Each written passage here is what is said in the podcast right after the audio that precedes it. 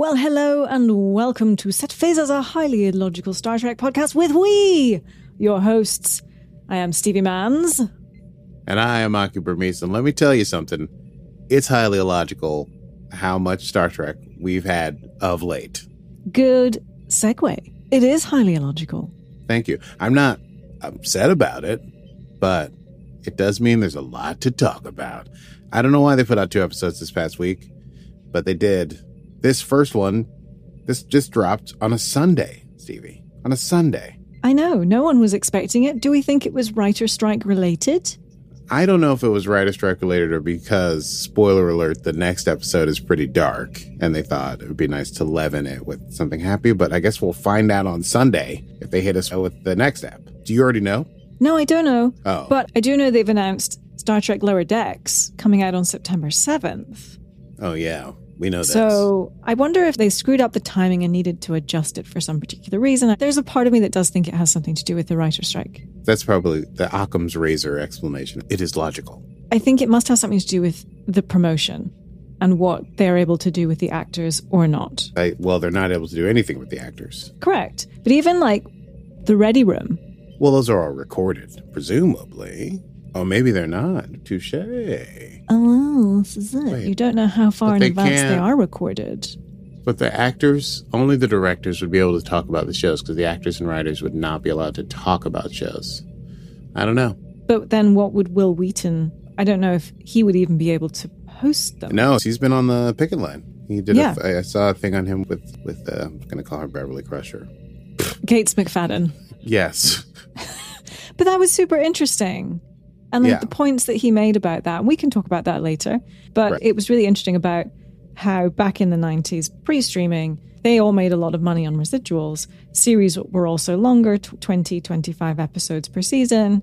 There was a lot more money for actors, and consequently, the TNG actors have done fairly well. But I think Michelle Hurd, I saw her on the picket line, and she's like, if you're even a series regular, you might make $8,000 an episode, and you might not even qualify for your health insurance.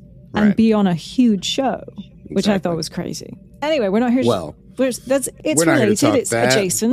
But it's something unspoken in the ether. We don't understand what's going on. Anyway, this is the worst time to be talking about other stuff because we got to talk about all this Star Trek. We do. Let's do it. Set Phasers, a highly illogical Star Trek podcast.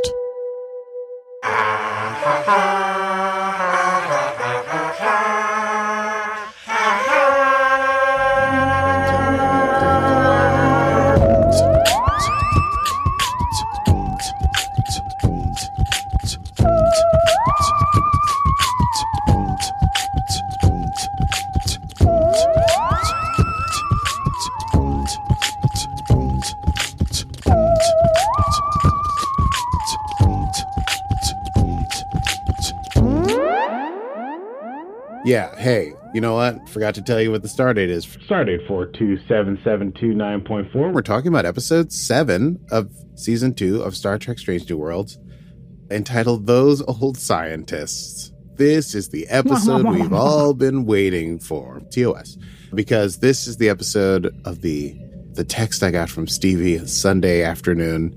It's the crossover episode. It's out now. Yeah, this is Lower Decks meets Strange New Worlds. I think it's great.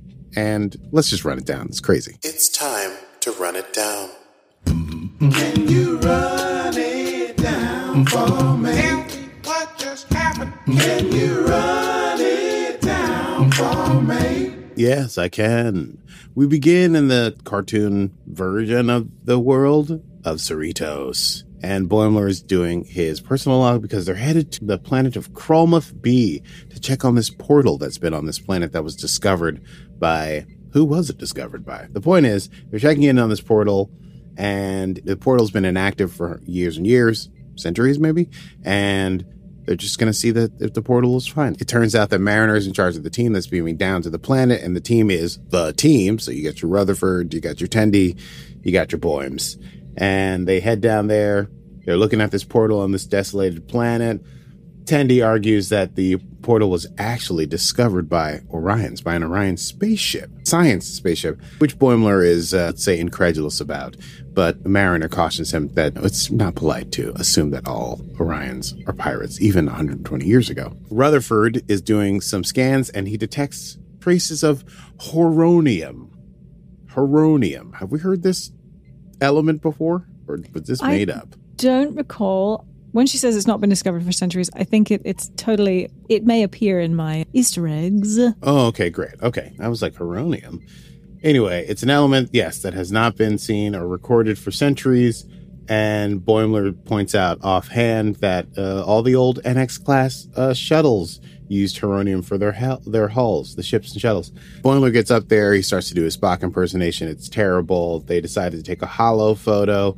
As they take the photo, it activates the heronium. The portal opens and sucks Boimler back through. The rest of the crew is unable to stop him. The portal closes. Boimler flies through, lands on the ground to see that he is surveyed by Spock, La'an, and Una. He says they look very lifelike, and then he passes out. And Una says, reporting back to the ship, there may be a problem. Yes, and Boimler, live action, what's his name? Quaid. Jack? No. Yeah, Jack Quaid? Correct. Jack Quaid, son of Morph. I was making it up. Son of Dennis Quaid and Meg Ryan. Oh, that explains his supple good looks. It does explain his good looks, but yet also his quirky... I was going to say, and also his sort of quirky, funny physical comedy thing. Side note, this podcast could have been about rom-coms, but we decided to do Star Trek instead. It could still be. We got a writer's strike coming up. I finally managed to hunt down a... You can't find this at most places. Maybe I should admit this, but... Meg Ryan's French Kiss with Kevin Kline, a mid-90s rom-com. And she's hilarious. Classic. She does so much physical comedy. She's so good. Anyway, that all tracks. I didn't know that about Jack Quaid, that he was of Meg Ryan. But now it tracks. Okay, so where were we? So now we're in the real world, air quotes. And the Enterprise had their own thing going on. They were on their way to a colony on Setlec 2 to deliver these special grains and food supplies to the colonists there. And Una and Pike, they discovered they were stopping to take a look at this thing, and they discovered Boimler. So Una and Pike are looking at Boimler's communicator, and they say, oh, look, it's not only a badge, it's also a communicator, which is not what they have. And Pike is not super enthused because he's like, flipping open the communicator is the best part. They get to sickbay. They see Boimler there. He wakes up. Boimler is absolutely gobsmacked that everyone around him is like a superhero of the TOS era. He asks for the star date and realizes that he is, in fact, 120 years in the past. And Boimler is super into Pike, who turns out to be funnier than he thought. And he has a super weird reaction to Una, Jin Riley, which Una finds discomforting but doesn't know why. And they can't ask because of the temporal timey-wimey stuff.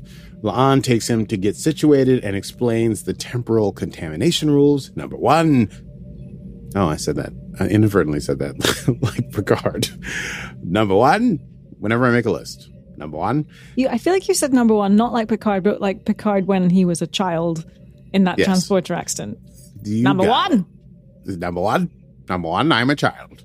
Number one, don't get involved in current events because... you could change the future. Don't share future information because you could change the past. And number three, one that she made up herself, don't get attached. A throwback. I thought this was nice how they wove in the serious things of La'an's episode where she goes back in time with Kirk and all that business. She's saying don't make any attachments because things can get pretty tricky. So we get a little bit of La'an tied and hooked into this temporal business. Boimler is waiting for things to get fixed. He's in the ready room, Pike's ready room, and sees Pike's saddle horse, which is a weird thing for Pike to have. And he touches it, and then he's like, couldn't hurt to get on this bad boy. And then he Rikers up into the saddle, which was very funny and also beautiful. And also Frakes directed this episode, did he not? So it's meta on top of meta.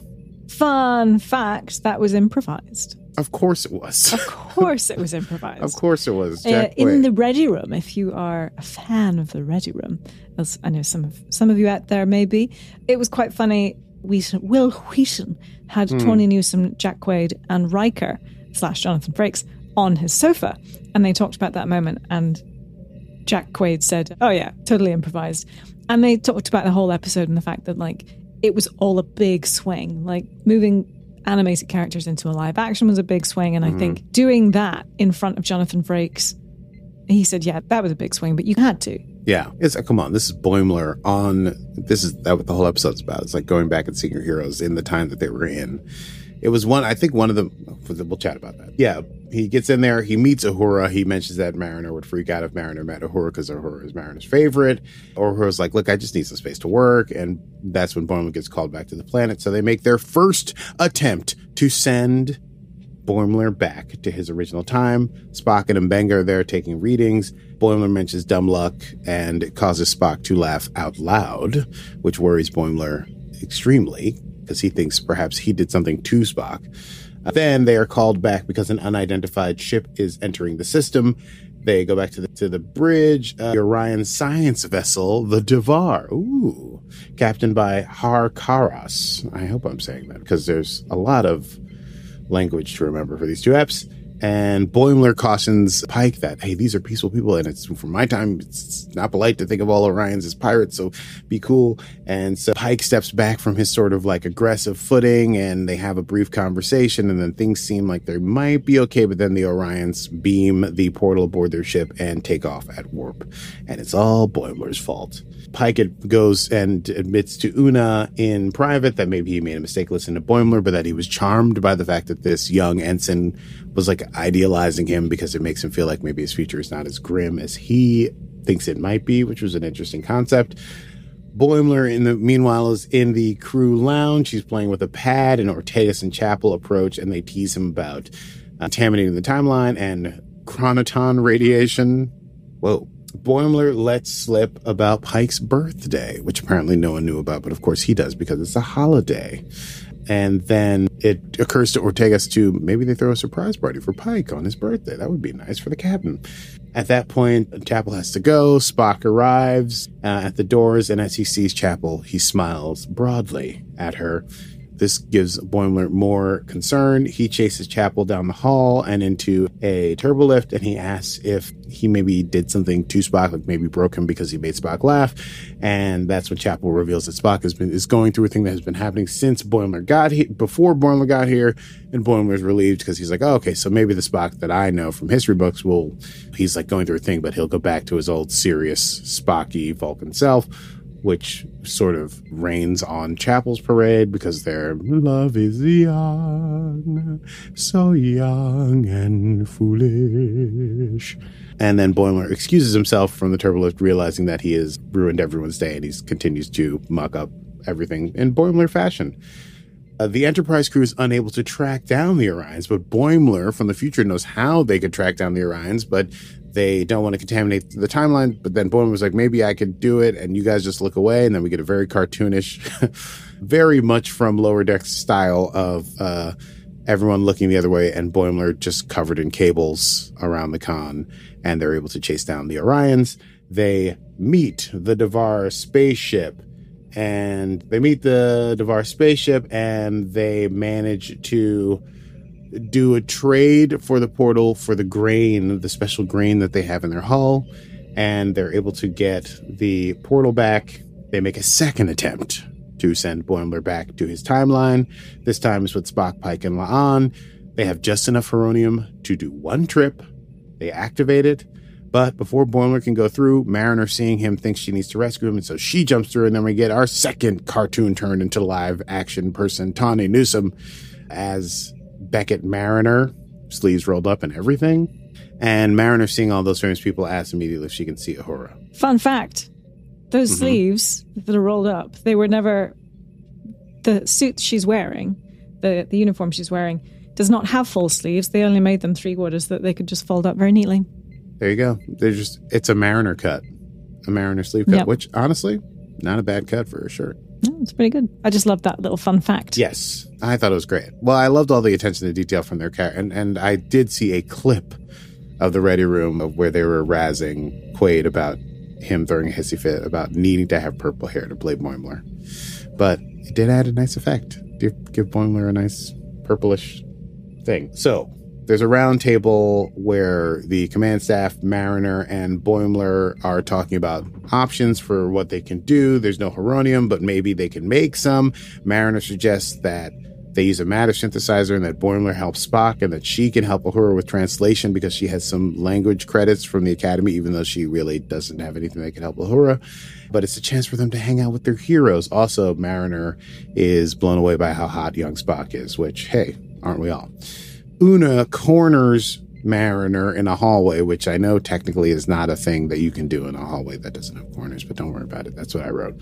And she's asking about Boimler's strange behavior, and Mariner lets slip that Boimler has a poster of Una in his bunk, which Una misunderstands to be a prurient sort of thing. And so she says, don't tell me anything more. I don't want to know anything more. And she goes away. They work together. Mariner and Uhura are working together. Uhura is, as usual, trying to work nonstop. She's daunted by the historical legacy that Mariner and Boimler indicate for her. Mariner suggests that they take a break. And so they go down to the lounge, and Mariner makes Orion hurricanes for herself, Ortegas, and Uhura. But Uhura is still working surreptitiously until she is razzed by Ortegas. He finally gives them her pad, but then Ortegas... Also, Ortegas foreshadows her time during the Federation-Klingon War, which will become important in the next episode. But Ortegas sees what Uhura was working on and goes, oh, hey, I've seen this before. Someone tried to trade me an ancient Nausicaan Damjat board, and it had these letters on it, which causes Uhura to realize that it's an ancient, thousands of years old Nausicaan dialect. But when they translate it, they find out that it just says time travel device, which, hey, that's cool. Spock and Boimler are working, and Spock confronts Boimler about his conversation with Chapel, and he says even though Boimler may have conceptions about Spock, it would be illogical for him to change his behavior because of what Boimler says, because that would contaminate the timeline, so he might as well continue on the path that he is on, and he just wanted to bring it up. Then they try to make heronium, and the experiment explodes, and all is lost. Boimler, feeling sad, goes down to engineering to look at the warp core.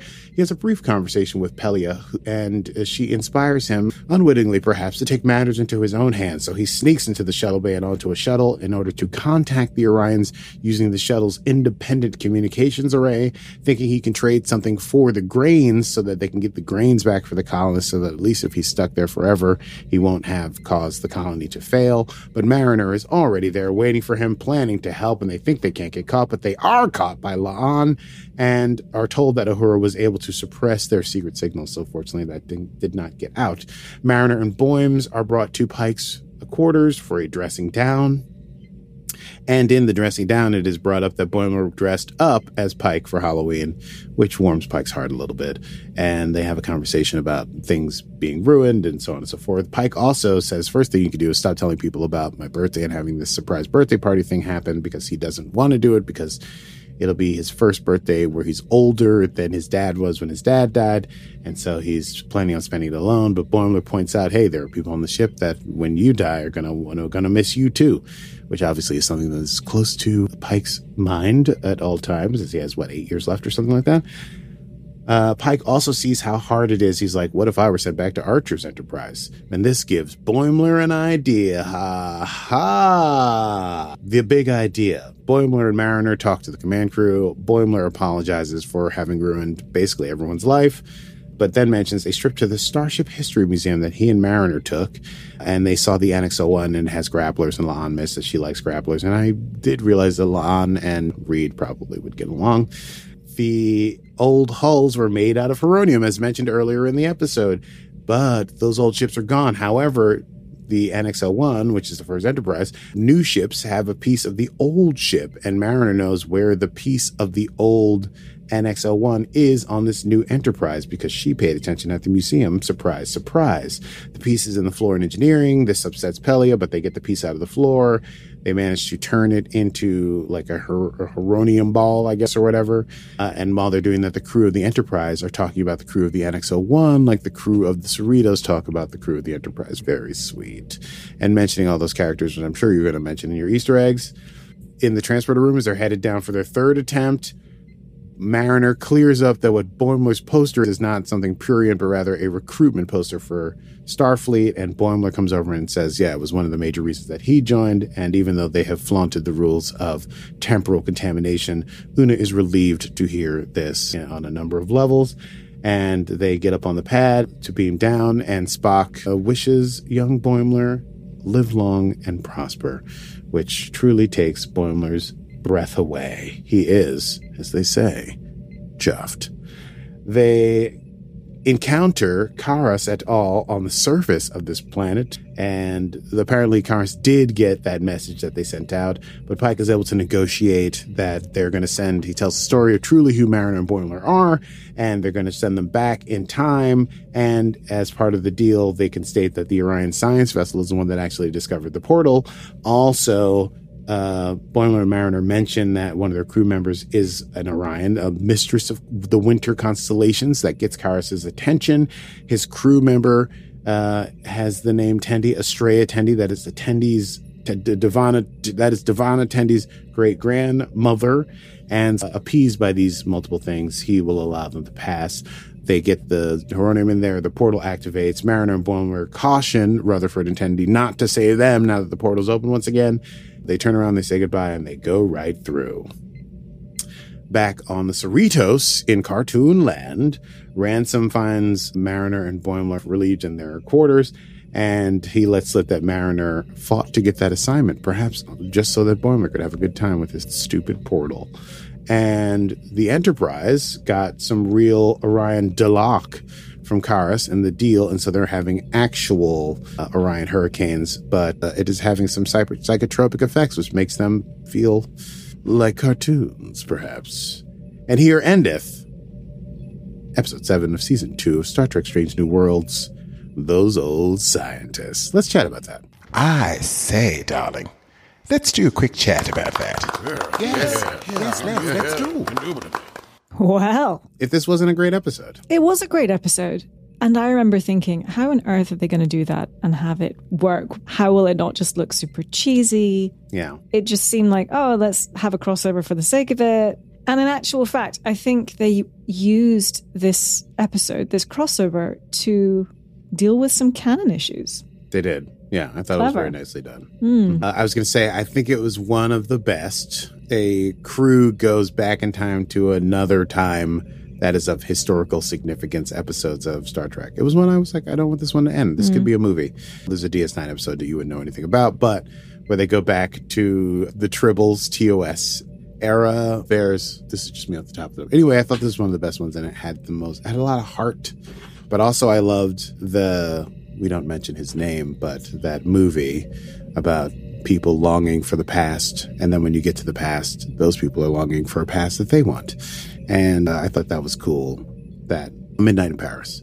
Oh. I thought it was cool that the Enterprise crew, about whom Boimler and Mariner have been crazy about, when they get this little piece of the NX-01, they have like legendary feelings about the members of Pike's, oh my God, of Archer's original squad. I noticed no one mentioned water volleyball, whatever the hell Archer was supposed to be into. I really hated that he was into that. You know, that's something I didn't pick up on. Good job. Eagle really? Eyes. Oh. Yeah. It was a very sweet moment. I thought it was so great. Yeah. Because they're all like, God, we're trying to deal with our real life right now. But then they're moving a little piece and like, did you know that this happened, that happened, and NX-07? And then they become super fans. And also Pike mentions it too. I think they mentioned Travis Mayweather and Hoshi Sato. Yes. And yeah. So it was they really didn't mention Reed, which I thought really hurt my feelings. But they did mention the grapplers. They did mention the grapplers. Yes, like you say, it was very well done. And I thought they did a nice job of incorporating, like, La'an's arc this season was mentioned, her loneliness and kind of weirdness with attachments. Uhura's arc this season of, like, working super hard and feeling like everyone's depending on her, but also trying to do so much and confront her own insecurities. And then also a little foreshadowing with Erica Ortegas being like, I know when I was in the Klingon War, we got to sleep whenever we can because things were so rough. So it was a very nice bridge episode. So I also thought maybe they put this in here just to like, they didn't want to have 1 week of mostly shenanigans that didn't pay off sooner than later. So it like created a bridge episode, but I guess we'll find out. Anyway, I loved it. And they threw forward a little bit or threw backwards, whichever you want to say, that Erica Ortegas was a war hero. So obviously in this episode, looking ahead, spoiler, we know that we get Mbenga and Nurse Chapel's war story. Do we also think that we're going to get Ortegas? Not sure. Yeah, I don't know. Hey, if we keep doing episodes, we keep getting flashbacks. I mean, this this Klingon Federation war that she who has been expunged from the record, but now lives in the 32nd century. Michael started this war. Remember? Michael started the war. We'll recap that we have to talk about it in the next episode. When it comes Return up, yes. of my favorite phrase ever. Anyway.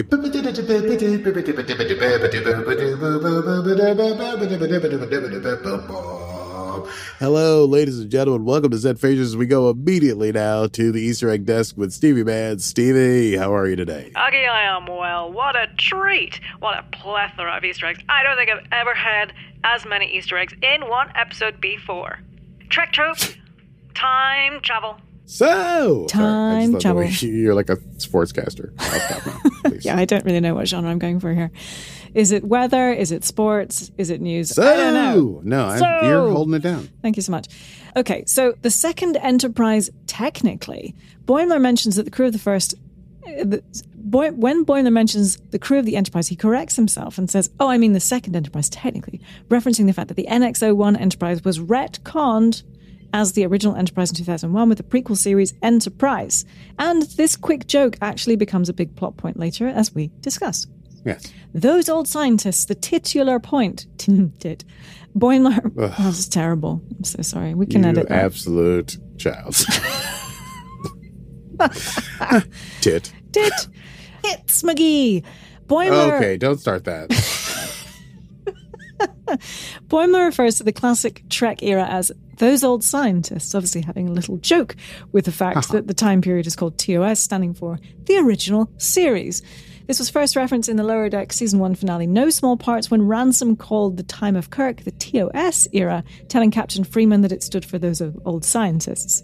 This is why at the end of the episodes, Mariner points out to Boimler that he got that from Ransom.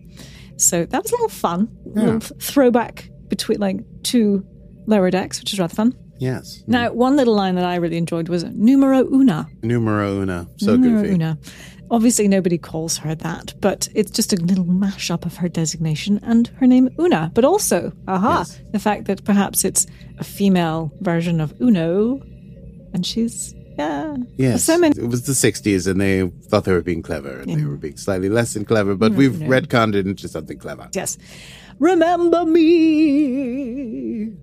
As Boimler gets sucked back into the portal, this is what he screams, referencing the TNG episode of the same name in which Dr. Crusher gets sucked back into a vortex in a very similar way. Boimler is suggesting it would seem that he doesn't want to get stuck in a reality in which he doesn't exist. Lower Decks has long established that episode titles for Trek stories often exist in-universe as well. Various logs and famous missions often carry the same name in canon as they do in our universe. So it's a nice little... they're just so good, those writers. They deserve more money. So good. And residuals. Mm-hmm. I didn't actually notice this until I watched it back the second time because I think I just wasn't expecting it. The animated title sequence. Oh, yeah. I almost skipped it because I was like, let's get on with the episode. Yeah, intro. And then I was like, wait a second, those lights look animated. It was so great. It was so great. Yeah. And it was almost like, it was Lower Decksy, but it was also a throwback to TOS, the way that series was animated. That's how I saw it first. And then I was like, that looks a little bit more like Lower Decks. Yes. So. Yeah. It was a nice mashup. And they had that alien hanging onto the nacelle, which was cool. I loved that. Computer and program. Upon waking up on the Enterprise, Boimler initially suspects that he might be in a holodeck simulation, so he says, computer and program.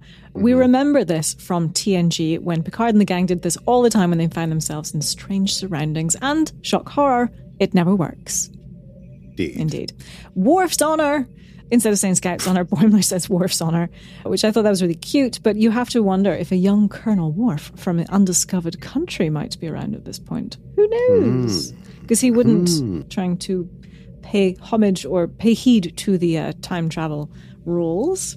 Ranks on the sleeves. Mariner notes that she doesn't love the Starfleet ranks on the sleeves, saying under her breath, I don't know about that. And Strange New Worlds uses a ranking system on the sleeves, similar to the original series and military operations, but not identical. Mm-hmm.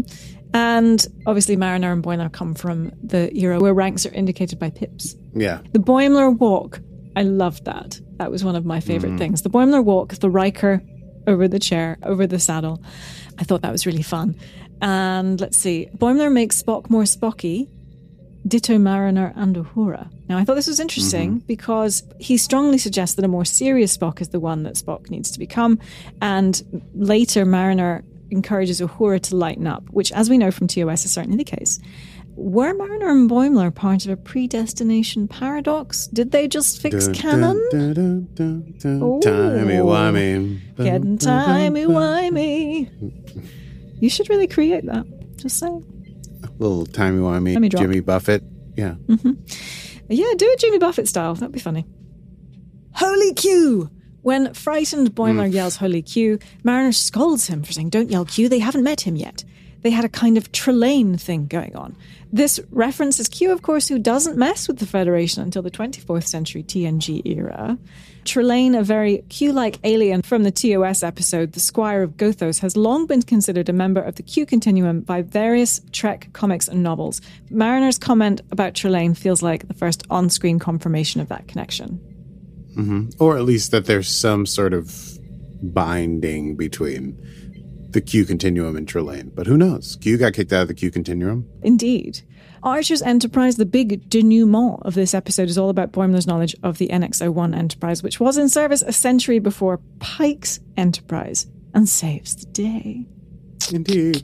So we mentioned Mayweather, Hoshi Sato. I thought this was really cute. Uhura said she wrote 3 papers on Hoshi at Starfleet Academy. Yeah. Very sweet. No mention of Porthos and his cheese addiction. Indeed. Did you notice the poster? If you have to watch this again, and it's a split second, did you notice the poster at the beginning of the episode where Boimler is closing a closet of his, and he has Ad Astra Per Aspera poster? You see it at the end, but you also see it at the beginning, which I thought was really cute. Oh, and fun fact, Ransom mentions that Una is the hottest first officer in Starfleet history, and he's really the only person who can say this because the voice of Ransom is Jerry O'Connell, real-life husband of Numero Una herself. Oh, no, I got that. Did you? That was meta on top of meta on top of meta, which I appreciated.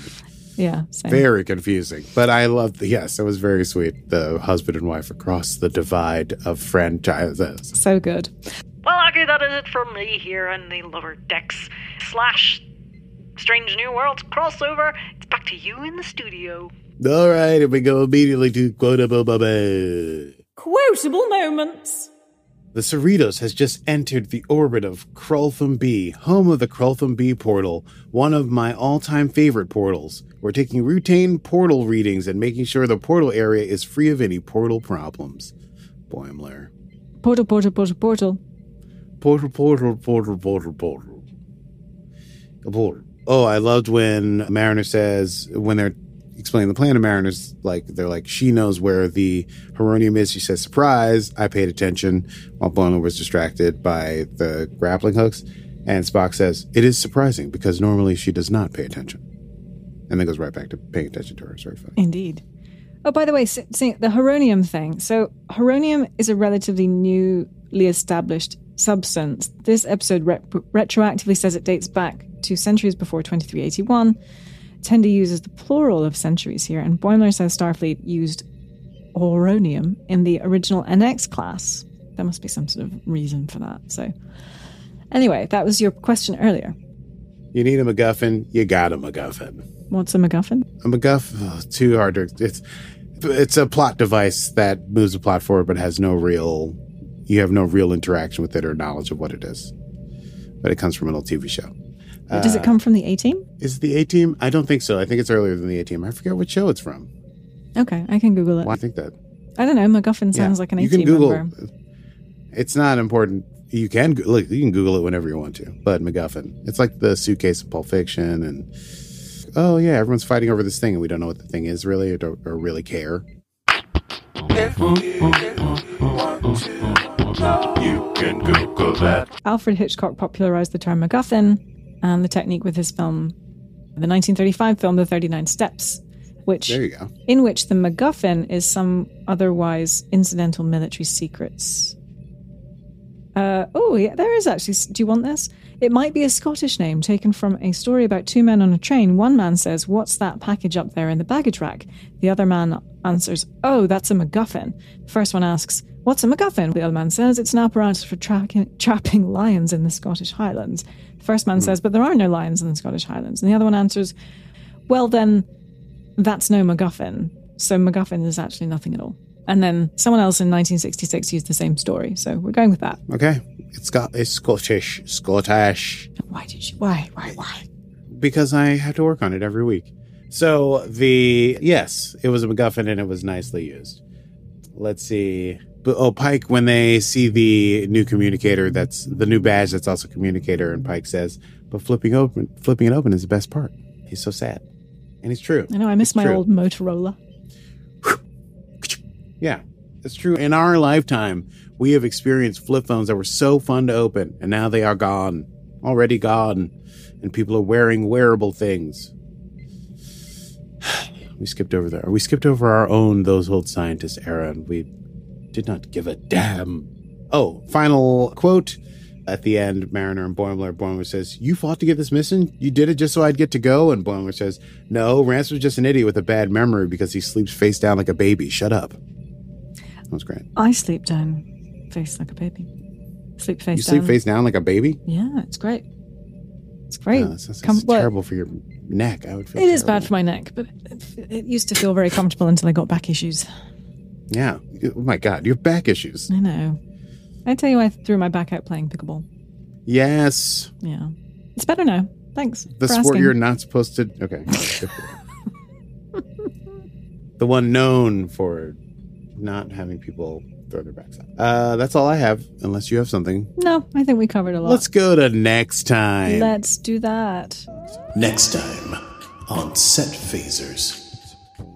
Hey, next time on Set Phasers, at some undisclosed future time, we'll be discussing episode 8 of season 2 of Star Trek Strange New Worlds, entitled Under the Cloak of War. I hope you've enjoyed this episode. We enjoyed you listening to it.